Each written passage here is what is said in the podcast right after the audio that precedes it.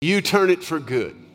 We thank you, Lord, that since you are for us, who can be against us? We thank you, Lord, for all that you have done, all that you are doing, not only for us, but in us, what you desire to do through us, to reach out to a lost and a dying world, those who are in darkness, that we bring light into their situation, a revelation of who you are and what you've done for them, that they might be delivered out of that place. Even now, you're working, God. Even now, you're working, preparing a place and a time for even your people to arrive in that place and time to share your deliverance. You are already at work turning things around on behalf of those we don't even know yet but you are preparing a place that if we'll yield to you, if we'll obey you, we'll come upon that place and that time of what you've already ordained for turnaround, for someone who's trapped in the strategy of the enemy, that we might be bearers of the light. We might bring the power of God to bring deliverance and have them loosed from the strategy of the enemy, that they might be free to understand your goodness and make Jesus Christ the Lord of their life and see that you have already changed everything, that you've redeemed their life, that you've already paid the price so that they could participate in everything that you've provided. Yes. We thank you, Lord, that you are preparing us for that very place that you've prepared for us, that we truly might arrive at that place, not be overwhelmed or occupied by it, but we will occupy it We'll live in it to the full. We'll experience life to the full. We'll understand who we are in you and you in us to carry your presence wherever we go, knowing that it's you, it's by that presence that there's healing, deliverance, freedom, that you receive all the glory and all the honor and all the praise. So we do thank you. We do worship you. We do magnify you, God, for all that you're doing, not only for us, but through us. We thank you for souls saved into the kingdom of God as harvest time arrives, as we're bold to speak your word and stretch forth your hand, that there will be the harvest of souls into the kingdom of God like we've never seen before. That which you are waiting for as the husbandman, the precious fruit of the earth. So we thank you even now, you're dealing and stirring up things on the inside. You're awakening us to the day and the generation that we live in, that we'd no longer be asleep to those around us, but we'd awake and our eyes would be wide open to see that which you see, that we might perceive what you see, and we might understand by hearing your word that we truly might be fully equipped for the day that is upon us and the day that is ahead of us.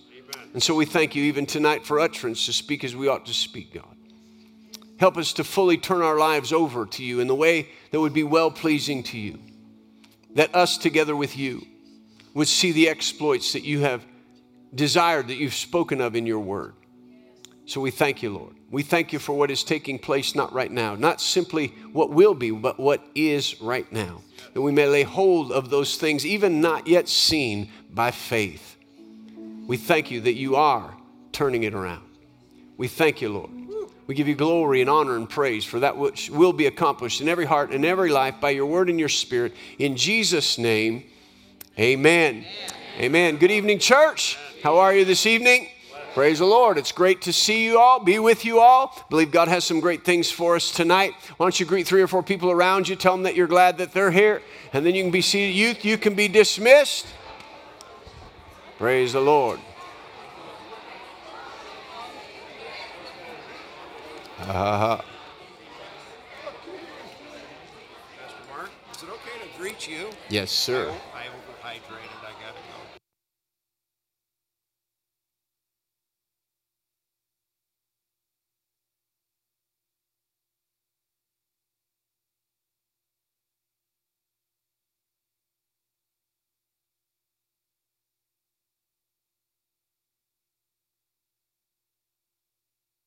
Praise the Lord. It's good to be with you all tonight. Glory to God. Great things are happening. Aren't you glad for the worship team? Should give them a big hand. Amen. Just want to announce to you four people in the last seven days have given their life to the Lord Jesus Christ. Amen. Not only through ministry, but really people personally sharing with Jesus Christ uh, just out of their day sharing with Jesus Christ have led people to the Lord. And so uh, we all can do that. You know, we were talking the other day uh, uh, with someone, and, and uh, we were talking about this. We, we have had this in times past really as a, a theme to our year. this year we we have talked about, and certainly we probably need to make a, a, reminder of it more often, but that you get three people on your heart. Be praying for them every single day, uh, and we see, you know, those people come to the Lord. But, you know, really, in, in all reality, we've done things, uh, each one reach one. And uh, we were talking, somebody said, you know, uh, as I was praying, um, just, you know, the reality, if we all just got one person saved, the church would double. Thank you for your enthusiasm. If we all just got one person saved. I mean, in 12 months, we possess within us the greatest thing in all the world the very life of God, in the universe, in eternity. The greatest gift in all the world is on the inside of us. How hard can that be to share with someone? Praise the Lord. Some people, if they got a new football, they would share it with 20 people. Let's go play football, and they'd share their new football. Yet we find it difficult to share eternal life. Praise the Lord. So, you know, if we just get that in our heart, I'm not chastising you, I'm just saying, wow, if we just got a hold of that, how many people could be saved? Amen. And so when we realize, well, yeah, but, but people like to play football. Uh, well, they'll like eternal life once they figure out what that is. I mean, if you like it enough, they'll be convinced you like something enough, maybe I should figure out what that is. So if we're not enjoying eternal life, then it's a little tough to share. But if we're enjoying it, praise the Lord. All right, we'll move on.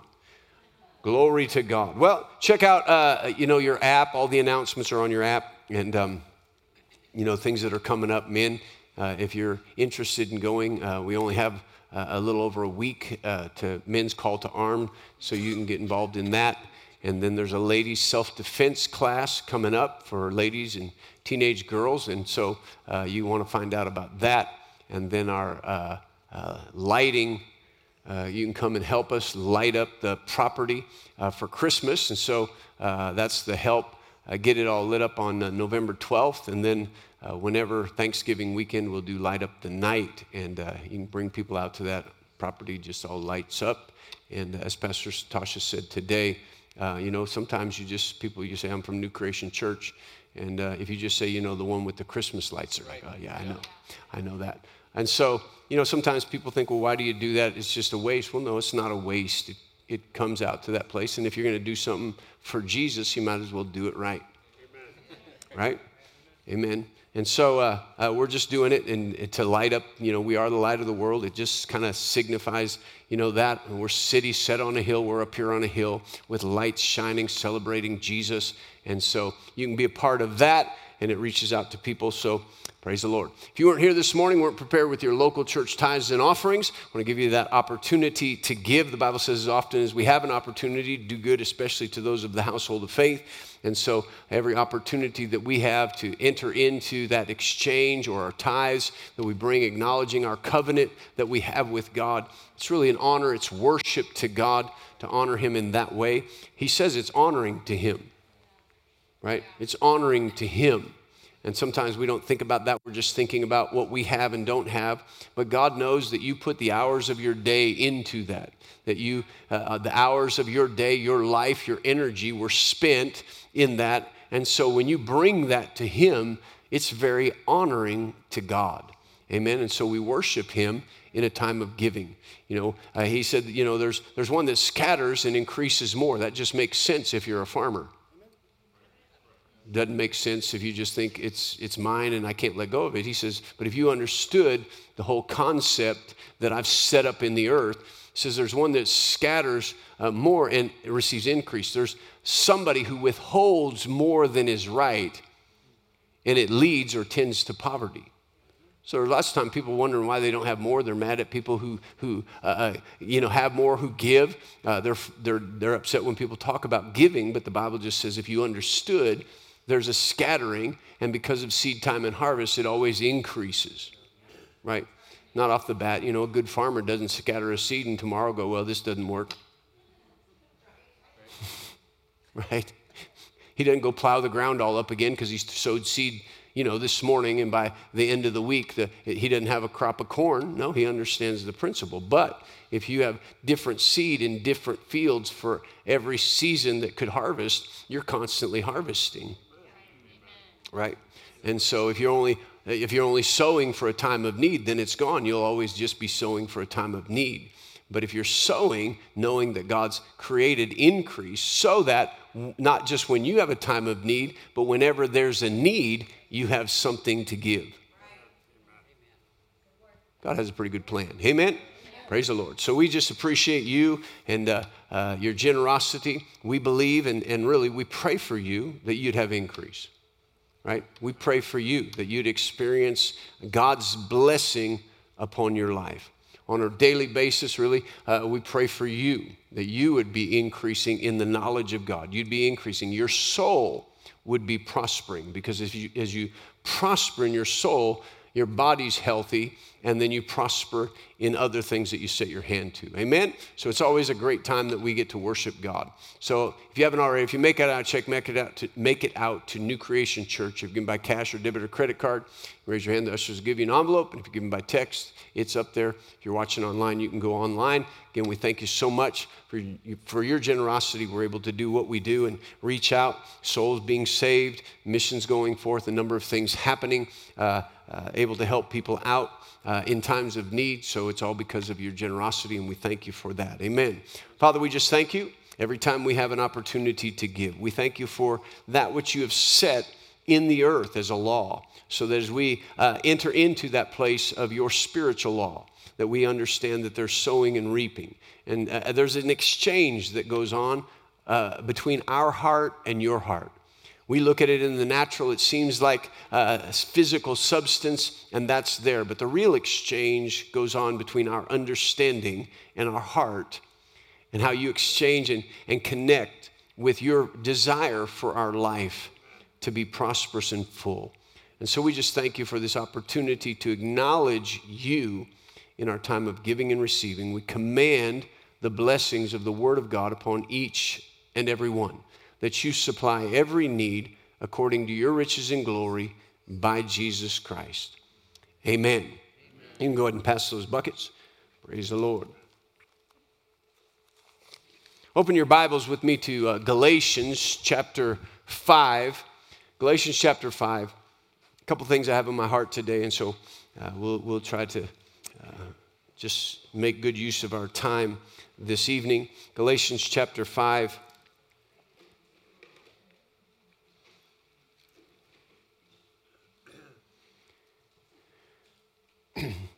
In verse 24, he says, And those who are Christ's, those who are Christ's, how many of you are Christ's? How many belong to him? He belongs to you. He says, And those who are Christ's have crucified the flesh with its passions and desires.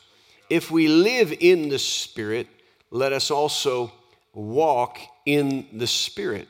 And so we began to talk about this uh, a few weeks ago uh, really concentrating on the spirit within.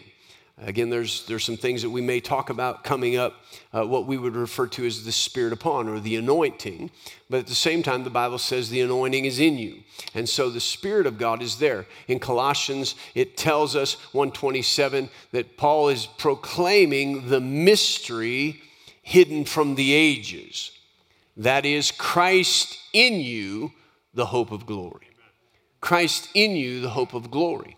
So, in other words, your expectation of seeing the glory of God, the splendor of God, right? The, the, the weighty presence of God, having that in your life, the expectation of that comes when you know Christ is in you.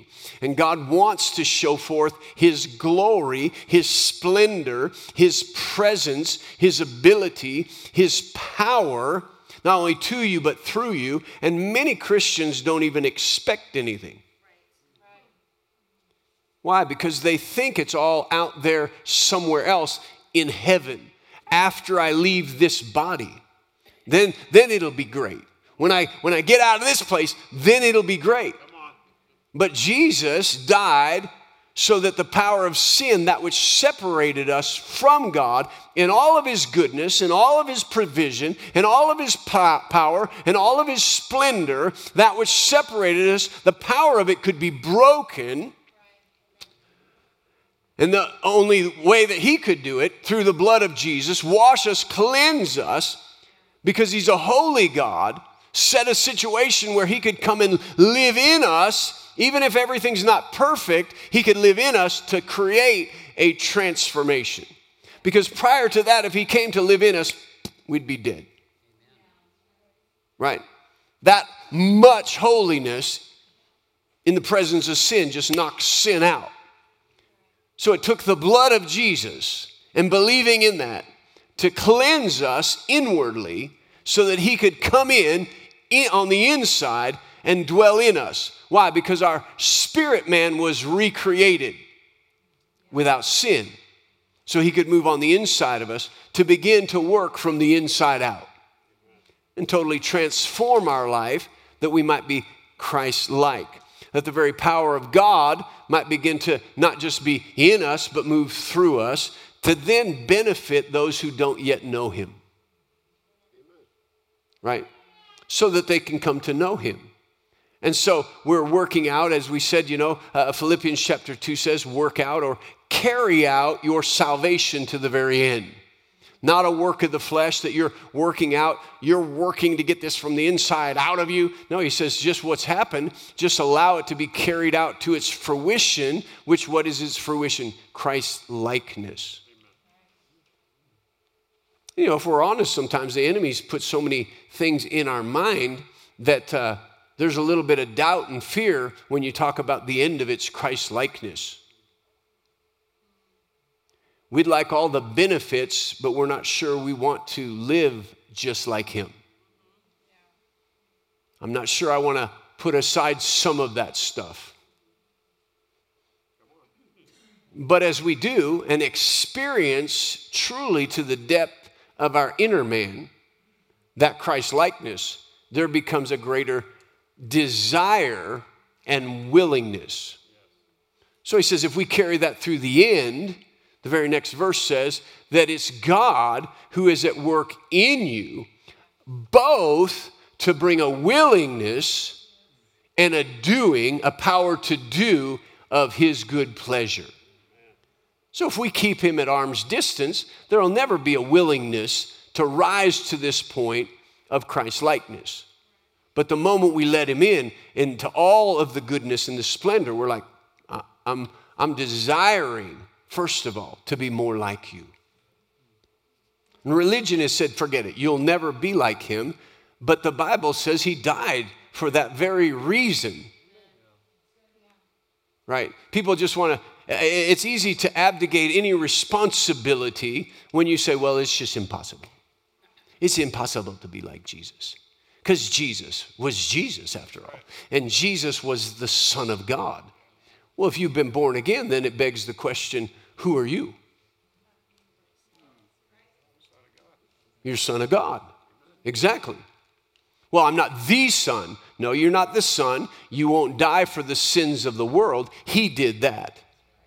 But He did that so you and I could enter into sonship and live life, even with sin around us, even with evil around us, that we can live with power and authority, conducting our lives in relationship with God and having our relationship with God be more important, more uh, uh, uh, uh setting the pace and the, the action of our life than sin.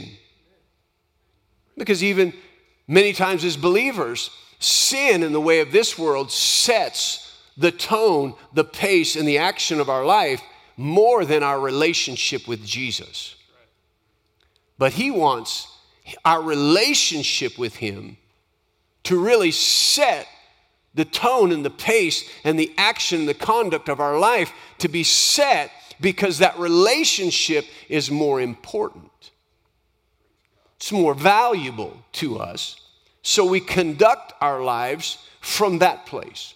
So Paul said that. Paul said that in Romans chapter 6. He, he said, you know, right in Romans chapter 5 there, where, you know, he said that we'd reign in life with him, and they said, wow, this is amazing. He said, well, where sin abounded, grace does much more abound. In other words, if you, if you look at what he was writing there, he said sin had covered the whole earth. Because of Adam, sin had covered the whole earth. But because sin had covered the whole earth, God entered in and grace did much more abound. In other words, wherever sin was dominating, when Jesus came on the scene, grace abounded much more. But they took it in limited thinking and said, well, should we just go ahead and sin so grace should abound? He said, no, God forbid. Don't you know? And he went through the whole process of Jesus' death, burial, and resurrection. And the identification that we have with that, that if he died and was buried and raised from the dead and will never die again, then likewise, spiritually, we died with him. We raised with him to a newness of life, and sin should no longer have dominion in our lives because we're not under the law, we're under grace. Then he said, Or did you not know that as many of you as lend your members as instruments of unrighteousness will be again enslaved to that unrighteousness and sin? But if you lend your members over as instruments of righteousness to God, then that righteousness will enslave you or govern, govern you. So he's bringing that out. He's saying, since you got born again, don't be sinning just to say grace will abound. Grace already abounded to overcome sin so that when you raise from the dead, sin no longer dominates you, but the righteousness of God dominates our life. Right? So, where does that come? It comes from within. And so in Galatians here, as we've been looking at this, uh, he's, he, earlier he says, you know what, you're free now. You're free from sin, but don't use your freedom as an occasion to the flesh. Right? So, in other words, as much as you are free to do stuff, you are also free not to. There's just some stuff people want to say, well, I'm just free to do that. Well, you're not as free if it caused people to stumble because we live under the law of love. So we're just as free to say no. Even though I'm free to, I'm not going to because I'm free to say no so that you might be blessed and not stumble. It's a higher place to live. Right? Not a grievous place to live, it's a higher place to live. To say, I'm going to use my freedom not for me, but for you. Come on, somebody give me an amen. Amen. I'm going to use my freedom because so, you know, even as believers, we're like, whoo, I'm free. I get to do what I want. But when we start to realize, I want to be a blessing to someone else. I want to help someone else. I want to serve someone else. So now I use my freedom, not for myself, but for others. That's a good deal. So he goes on to, to line out, just so we're sure, just so we can be sure. He tells us, he said, Now listen, if you've adopted this new spiritual life and you decide to live in it, you decide to walk in it, you won't fulfill the lust of the flesh. He didn't say maybe so, think so, hope so, uh, you know, oh, I'm hanging on, I'm trying my best. He said, no, if you make a decision to walk in the Spirit and allow the Spirit of God to dominate, you will not fulfill the lust of the flesh. He said, But understand this the moment you make that decision, there will be a battle that goes on. The flesh against the spirit, the spirit against the flesh. They're contrary to one another. So that you cannot do the things that you desire. In other words, again, you've heard me say this, but it's good to remember on Wednesday. on Sunday, you're like, Are we going to learn anything else? Not until you get this clear through Wednesday. Once we get it from Sunday to Sunday, then we go on. Otherwise, we just have to keep working on it. Right? If I'm a baseball coach, we're hitting ground balls. Can't we do something else? Can't we get the bat? No, not until you get at least a certain number of ground balls. Why? Because you can hit all you want, but if the ball goes through your legs, we're still going to lose. So there's just certain fundamentals that you're going to have to get. And so this understanding of walking in the Spirit is certainly from a place of the inside transformation, not just all the outward things that go on. So he said, if you, if you live in the Spirit, you won't fulfill the lust of the flesh. They're contrary. So what's happening so we can understand it? Man, I'm going to go for God. On Sunday, I'm going to go for God. But on Wednesday, your flesh is, why are we going to go for God? I'm going to get up at five o'clock and pray. Why are you going to do that? We would rather sleep so we can stay up late at night and hang out with other people. Well, your flesh is going to try to keep your spirit from doing what it wants to.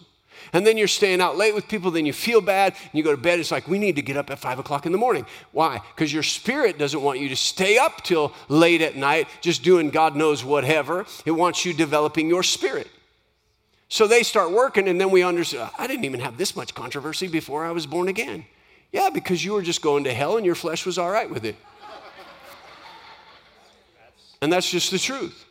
Without Jesus, you were going to hell, and, and the devil was glad, and he wasn't bothering you, and your flesh was content to run you right into the ground. And all of a sudden, when your spirit came alive unto God, it says, We're not going to allow this death of the flesh nature to continue to run you.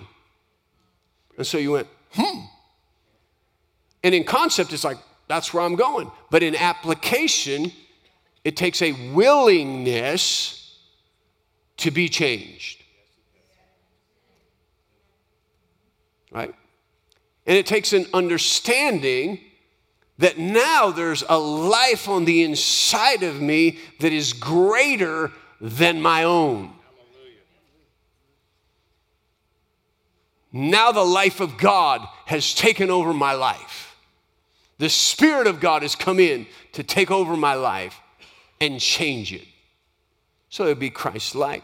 So he says, This is, uh, you know, from this point, we see all the works of the flesh. And, you know, for everyone who goes, Wow, praise the Lord, check mark. You know, I, am not an adulterer. I'm not a fornicator. I, I, don't even know about uncleanness, but I'm sure I'm not that. I'm not an idolater. I'm certainly not a sorcerer. I don't hate anybody. I'm not contentious, uh, jealous. I used to be, but I'm not anymore because I got married, so I don't have to be jealous. Um, uh, I don't have that many outbursts of anger. I guess everybody does it, but not that big a deal. Selfish ambitions, dissensions. I don't even know what heresy is these days, so. He goes on, but you know what? He ends with this. He says, and the like. so, all those things you tried to not confess up to, he's like, you want to pay attention, and your flesh is like that. Well, I'm pretty good. I'm not as bad as other people, so I'm pretty good. That's usually what our flesh will be. You've heard me say this before. We all contend with that. Well, you know, I might do some things wrong. I'm just being honest. Just being honest. You know, some people are liars, but I am honest. I'm not perfect. Not perfect. I make mistakes. But at least I'm not as bad as some people. And you're proud of it. Now, if Christianity has come down to just not being as bad as somebody else, then I personally believe Christ died in vain. Because there's a better way to live than just not being as bad as somebody else. But putting Jesus as our standard and the Holy Spirit as the one to help us get there, now we can experience the life of God. And as we experience it, our whole salvation begins to be unveiled to us, the willingness to say, This is possible, God, then He unveils things. If you're not willing, He's not going to unveil it to you. The greatest unveiling is in the Word. And if you're like, Well, I don't see it there, He says, Well, then you have to put it to practice. And when you do, He starts to manifest more and more and more what He's caused you to be born again to be. The power over sin that He's ordained for you to walk in, the glory and the splendor of God and the experience of that. The magnificence of the new birth. We love to see miracle working power. But yet, so many times, you know, we've talked about this before. Four people got born again. But if somebody was got up out of a wheelchair right now, people would stand up in awe. And I understand that. But which is greater? Which is more miraculous? Actually, the new birth, Jesus said. So, we live in a miracle of God, the new birth. and how that comes about. So, this development, he says, so these things, uh, he lines out the flesh, but then in 22 he says, but the fruit of the Spirit, the fruit of the Spirit. Now, a lot of people want to put an S on there, the fruits of the Spirit. No, it's singular in nature. It is the life, the life, the product of the Spirit, right? It is the life of the Spirit. All these are united, these characteristics unite into one product, a Christ like life. Right? They're not fruits over here that you get to choose from. If He's doing it, He's working all simultaneously and really from the source of the very dynamic or, or dominant characteristic of God, God is love.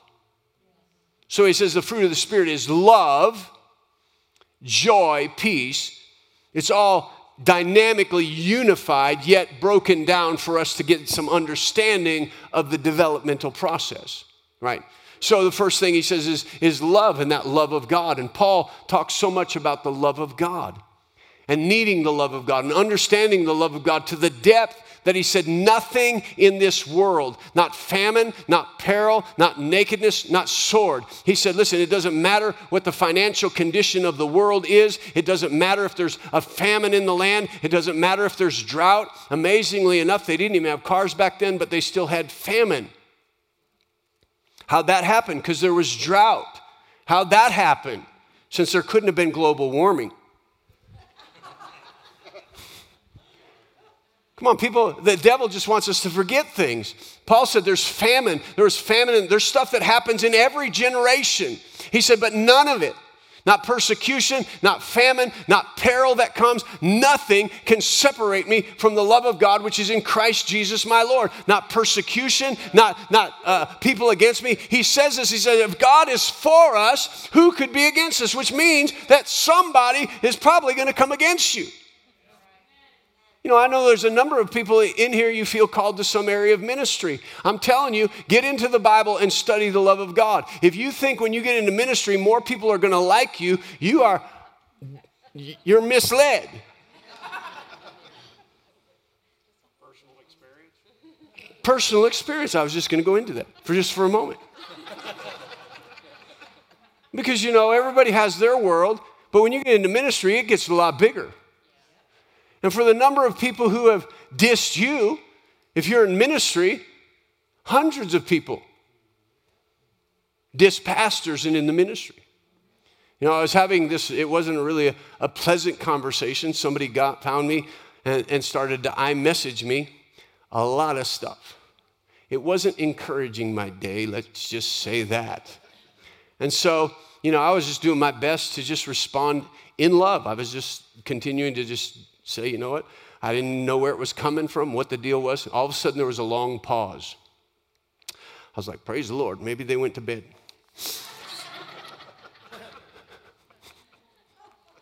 and all of a sudden, ping, here it comes again. I was like, ah. And they said, just watching God TV. The minister on there said, there's more sheep that attack shepherds than shepherds ever attack sheep. Sorry, just struggling.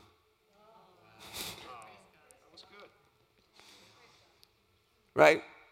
So it's easy to start attacking and think it's all, but, right? So Paul said it, Jesus said it. Jesus described an extravagant love to love those who hate you, to pray for those who despitefully use and persecute you. Was he just telling us to do it, or did he know he himself had to experience that kind of love to go to the cross for us?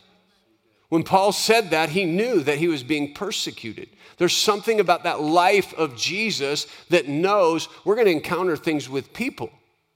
And it's not all going to be rosy. Not everybody is going to be at the same level or the same understanding or the same personality or the same wants and likes and dislikes. We're not all there. In the body, we're not there, let alone in the world, we're not there. How do we maintain an openness for relationship and a place where we can minister to people, it's by the love of God. It's by the love of God. Jesus died for the people who crucified him. Right? And so sometimes, you know, as you just remain in love, things turn around. But you know, sometimes we just, you know, we see this. We, we don't want to be culprit of this, although we probably all have been. Um, and I'm just throwing, you know, everybody in one lump sum, so maybe not. But you know, often it's, it's always funny to me how people want to come and say, you know, those church people judge people, and then they'll start a whole rant judging church people. Well, where does that come from? Don't know how to love. Right? So we exchange reviling for reviling, evil for evil, railing for railing. He says, but when we get the love of God, we don't have to lash back. Right? So, anybody who's there, praise the Lord. We're still working on it on this end. Praise the Lord. Sometimes it's difficult. Praise the Lord. You know, I don't like social media that much, text that much, but I can tell you one thing at least I have time to pause and think about it. That's beneficial for me. Some people just like, they think about it, it makes them more. For me, I can go, okay, uh, I know how I want to answer this. How might I answer this, God? What would Jesus do? Can't answer that. We didn't have social media in my day. So, praise the Lord. It's just walking in love. Amen. So he says, joy. Where does the wellspring of joy come from? It comes from knowing the love of Christ. The wellspring of joy comes from knowing the love of Christ. So if you don't know the love of Christ, it's tough to have God joy. I like that song when you start to understand it. This joy that I have, the world didn't give it to me. So the world can't take it away. Right? So we're not vulnerable. We're not uh, uh at, at the, the um, I can't find the word anyway. We're not at the mercy of whatever happens in our day and how other people act. We have joy because God loved us. We have joy, the joy of our salvation. So if we're reminded, no matter how bad it seems, instead of letting the devil win and say, Well, uh, God, if you love me, if you love me, this wouldn't be happening. If you love me, why are these people acting this way? If you love me, well, because there's a devil out there. Instead of saying, I know exactly why this is happening, so I'm so thankful that you love me. When it seems like everybody else doesn't love me, you love me. You died for me. You saved my life from destruction. And so all of a sudden, you just start reciting that. Joy will start to spring up, and that joy starts to strengthen you when pressure comes, when the idea that, that everybody's against you, and you all of a sudden realize, well, everybody can be against me, but God's for me. And so if God's for me, nobody nobody can successfully be against me, right? If God's on my side, why would I fear what man can do to me? I have the realization God loves me, it springs forth joy. And when you have that kind of joy springing up in your life because of salvation and the love of God, now there's a peace. There's a peace that we get to walk in. See, He's just transforming us there's got to be an understanding, right? We can go over it a hundred different ways, but again, next week we could go over it different ways because it's so multifaceted. So about the time you're like, I got that, the enemy will throw a curveball at you and you're like, wow. But God wants us to keep knowing, and the Holy Spirit's right there to teach us what that is and why that is and why that came to steal your joy. The enemy knows the joy of the Lord is your strength. He wants you to have joy unspeakable and full of glory. And he knows there's a strengthening in joy, so he's always working against your joy to steal your joy, to rob you of peace. Why? Because there's something about that life that he's come to destroy. The enemy's come. Why do you think there's such anxiety in the world? Why do you think there's such lack of joy in the world? Why do you think that, that selfishness is rampant in the world? That's he's the God of this world. He's conducting the course of this world, the fads of the day. But we step out. We've been sanctified. We're different. He's against that kind of life. That's why when we say, I want to live that life, He's against it. But if we say, no, you can't do anything about that. My life has been purchased by the blood of Jesus. I'm allowing the Spirit of God to begin to produce a new kind of life and a new quality of life because I know that He loves me and I rest on that He loves me. I go before Him and I stand in His presence because He loves me. And when I see that, joy starts to come to my heart. And there's a peace that I have that passes all understanding. And it guards my heart and my mind. Praise the Lord. And then he goes on to say this. He says, long suffering. Long suffering. Oh my gosh. That's a rough, rough one. Nobody likes long suffering or patience. But that's a great, nobody likes suffering at all. But praise the Lord. Long suffering, it's a Greek word macrothumia, and it means this, or it speaks of steadfastness of soul under provocation. Steadfastness of soul under provocation. It includes the idea of forbearance and patient endurance of wrong under ill treatment without anger or thought of revenge. Hmm. I'll read that again since you all. It's a Greek word macrothumia, which speaks of the steadfastness of the soul under provocation. It includes the idea of forbearance and patient endurance of wrong under ill treatment, with ang- without anger or thought of revenge. So, you know, many of you know the story of Mrs. Wigglesworth. We, rare, we rarely hear of Mrs. Wigglesworth because Smith raised like 20 some people from the dead. Great minister of the gospel, great minister of faith. But before he gave his life to Jesus, he was an angry person. And so, Mrs. Wigglesworth, as the story goes, I never met her, but as the story goes, she would get up and go to church or go to evening church. And Smith would lock her out because he was angry she went to church. And she would sleep on the front porch. This is in England. She would sleep on the front porch. And he would open the door in the morning and she would wake up and she would say, Good morning, Smith. What can I get you for breakfast? Wow. And I know everybody's like looking at their husband, Don't you even think about it. And see, there's a lot of people said, I would never do that. But don't expect your husband to be a Smith Wigglesworth either. See, we want the benefits, but it always takes allowing the Spirit of God to develop a Christ likeness in us. Her long suffering allowed him to see the character of God. He gave his life to Jesus 100%. Not forced to, not made to, but loved into it by a wife with long suffering, right? Under provocation. Turned his life around, saw many people saved, brought into the kingdom of God. Powerful ministry of miracles and deliverance. 20 some people raised from the dead. Whew, man, I want to be like Smith Wigglesworth. Well, you might not get there without a Mrs. Wigglesworth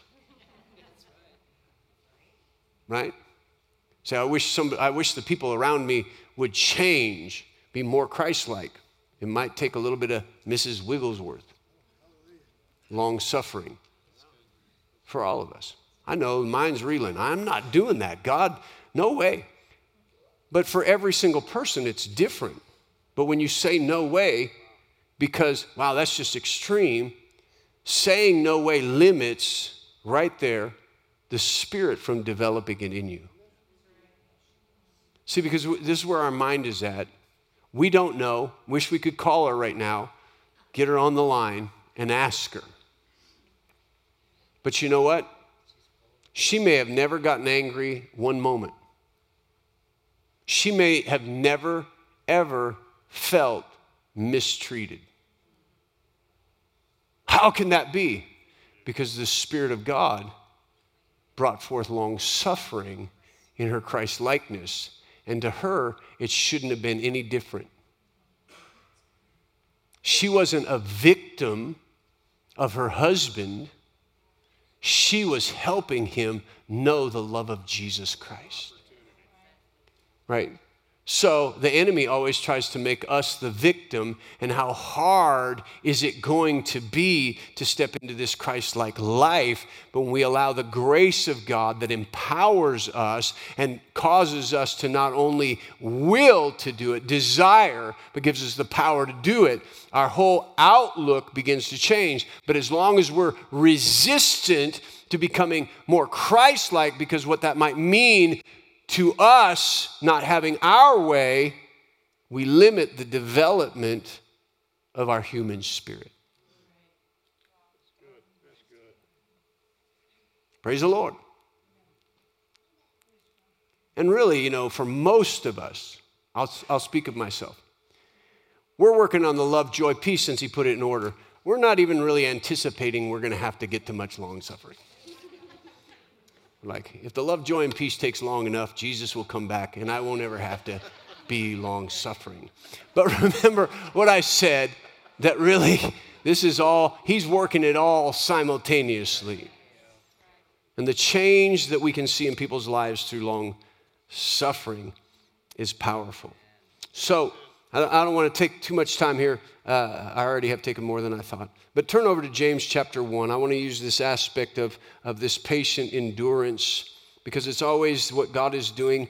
It, is, it, it produces something, something in us begins to produce more and more and more. But again, you can look it up. There's a number of uh, scriptures if you want to study and begin to dive into this that you might understand more so God can develop more. There's a number of scriptures. Just go into your concordance, look up steadfastness, look up long suffering, look up patience, and begin to write those down and say, God, I'm, I'm ready. I'm ready. Just a little bit. Don't have to sleep on the porch and fix my husband breakfast after he's been mean, but just, just get me through one time when normally I would just immediately uh, go to something. Just, just help me with that first immediate reaction. Then help me get beyond the immediate reaction to actually not reacting and responding in love. And He'll help you. He will. That's what He's there for. God said, Yeah, if you, if you love me, then you'll desire to do life my way. But if you desire to do that, don't just run off and do that.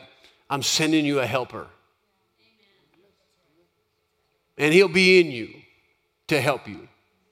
And that's what he's doing. That's what we're talking about. Amen. So in James chapter 1, verse 2, praise the Lord.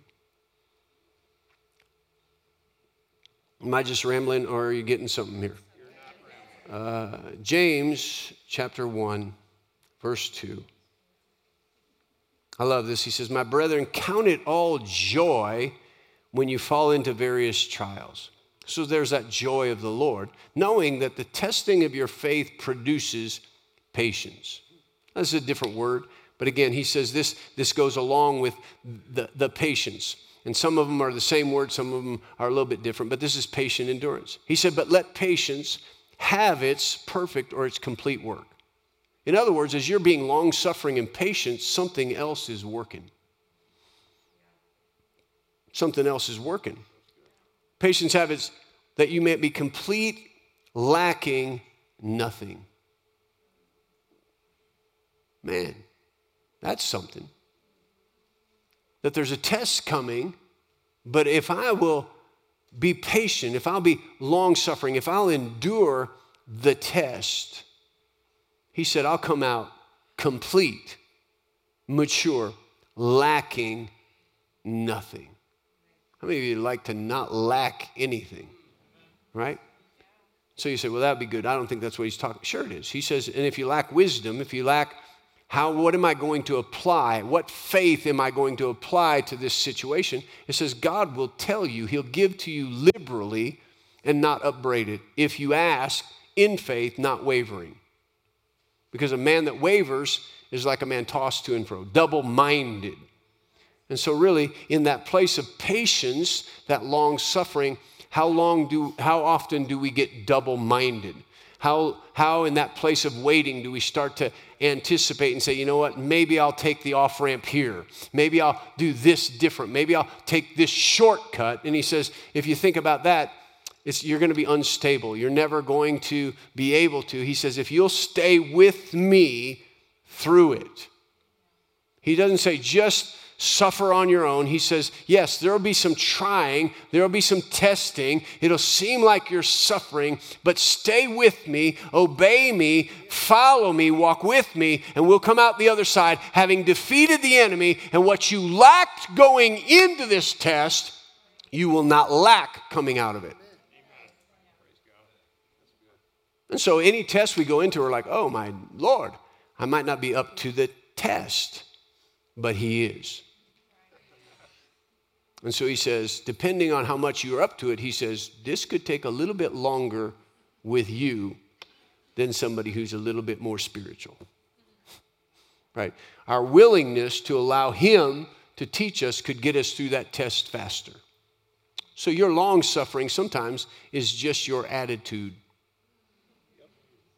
your willingness or lack thereof that either gets you through or takes you longer. Praise the Lord. It can be up to us. All right. The next one is kindness, and then we'll, we'll, we'll do uh, just take a moment. Uh, kindness. Now, I like this because this is a shocker to most of us. Galatians chapter 5, back at the fruit of the Spirit, 22. So he says, long suffering and kindness. Now, listen, this is what kindness is. Most of you are thinking, all right, I'm glad. All that stuff was rough. Now we talk about kindness kindness. Listen to this. This is a, a Greek word, Christotis. I don't speak Greek, but you can look it up. It means usefulness. More, usefulness, morally excellent. Say, wait a minute. Kindness? Yeah, the Greek word used for kindness is to be morally excellent. Now, I'll give you some time to think about it.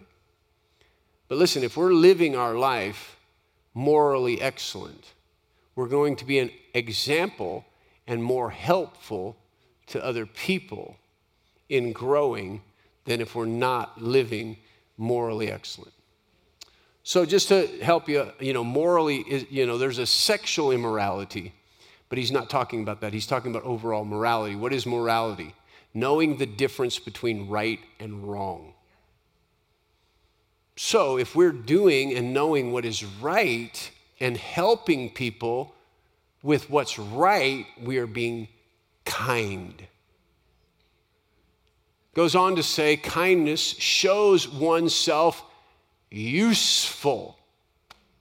Useful. So let's just put this together. Paul wrote to Timothy, and he didn't say be kind, but as a pastor, he was telling him some stuff uh, uh, that I believe we can maybe put to practice. Second Timothy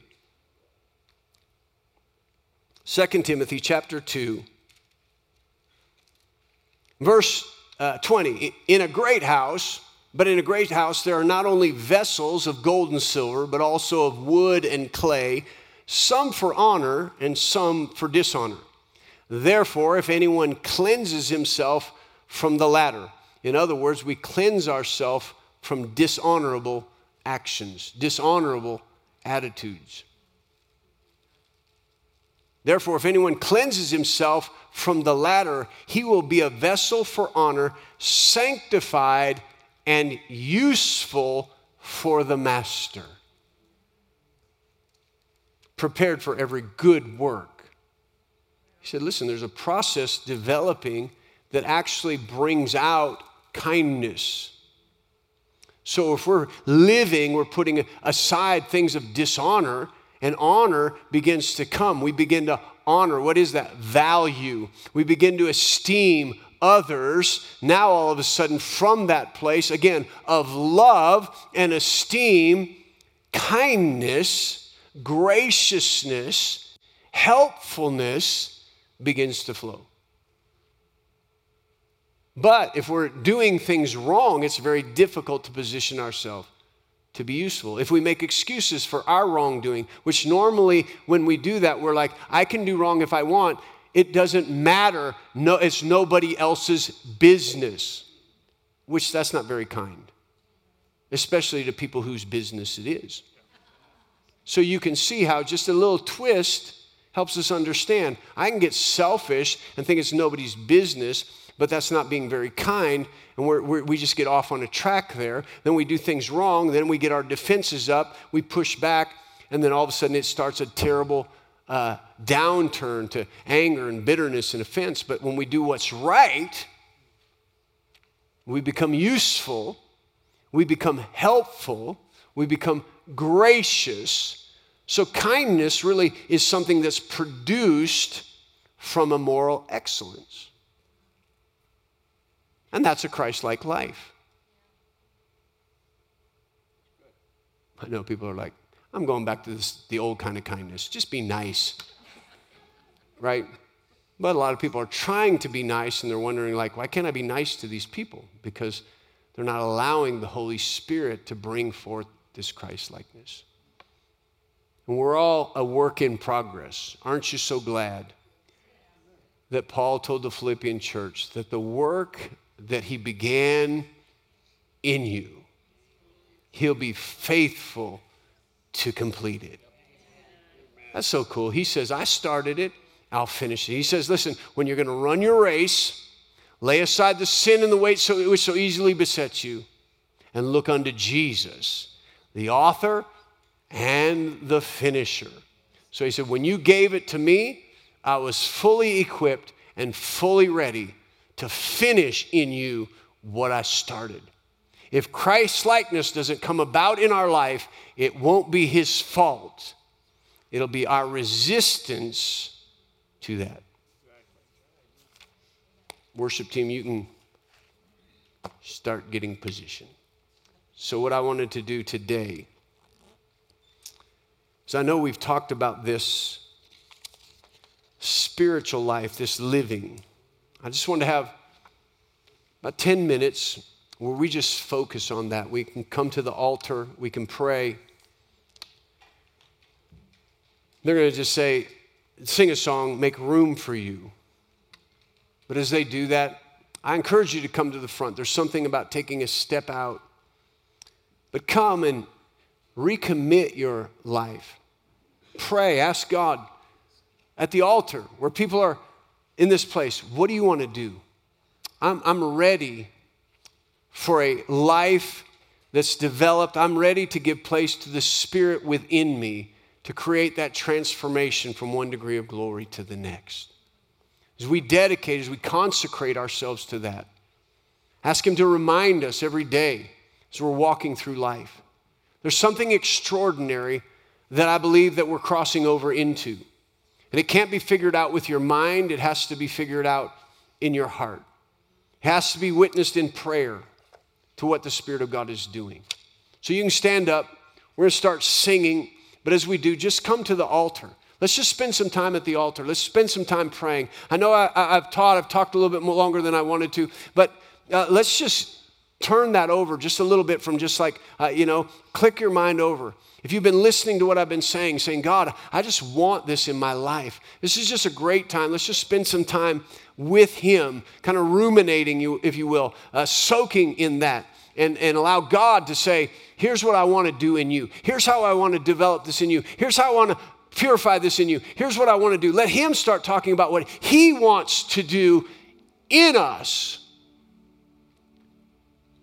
to change our life so that He can really, we can move with Him and see things really change and minister to others. Amen. Go ahead.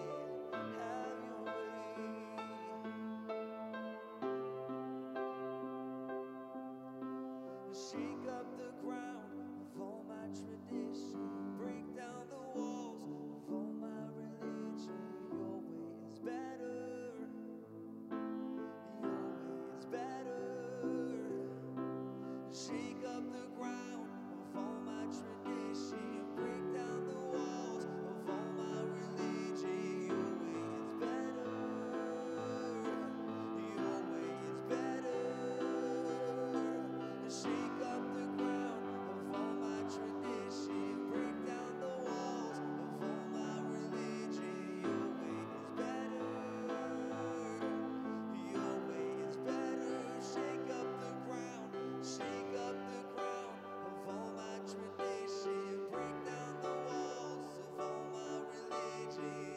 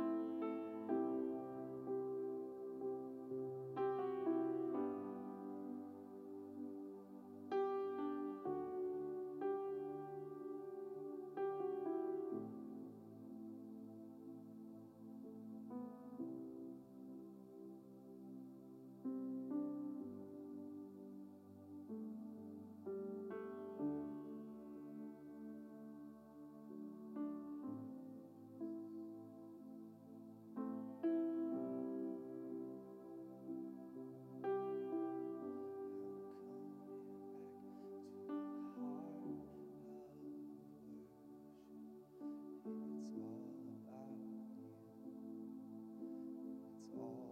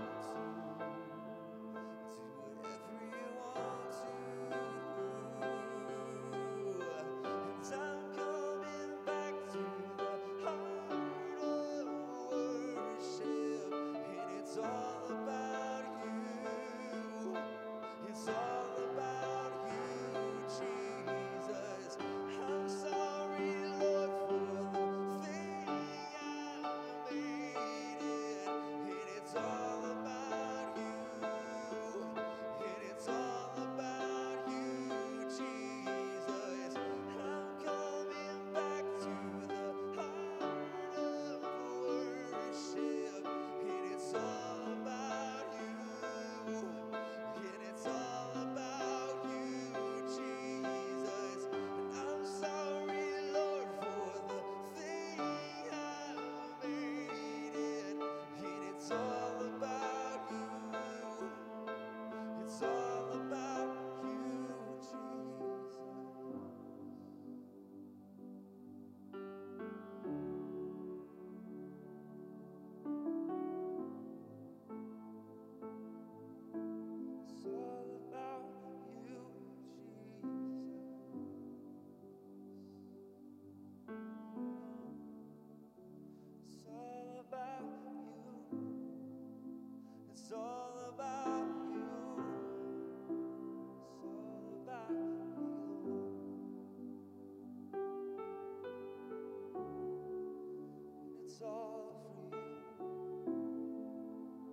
It's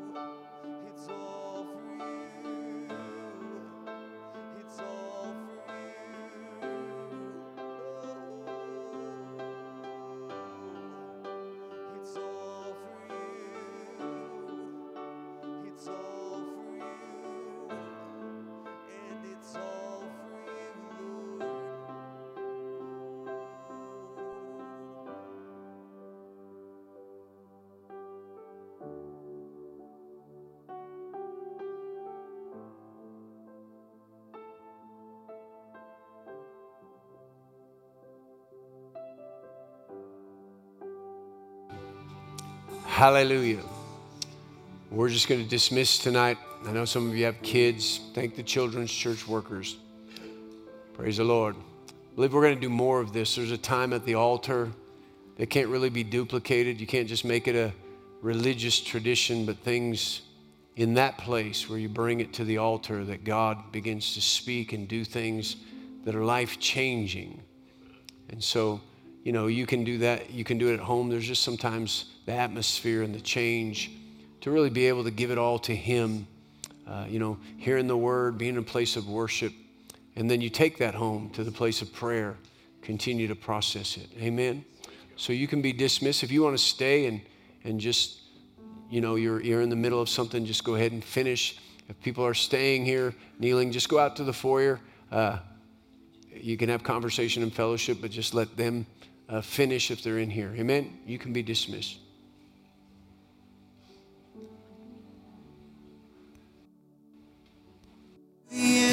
Of?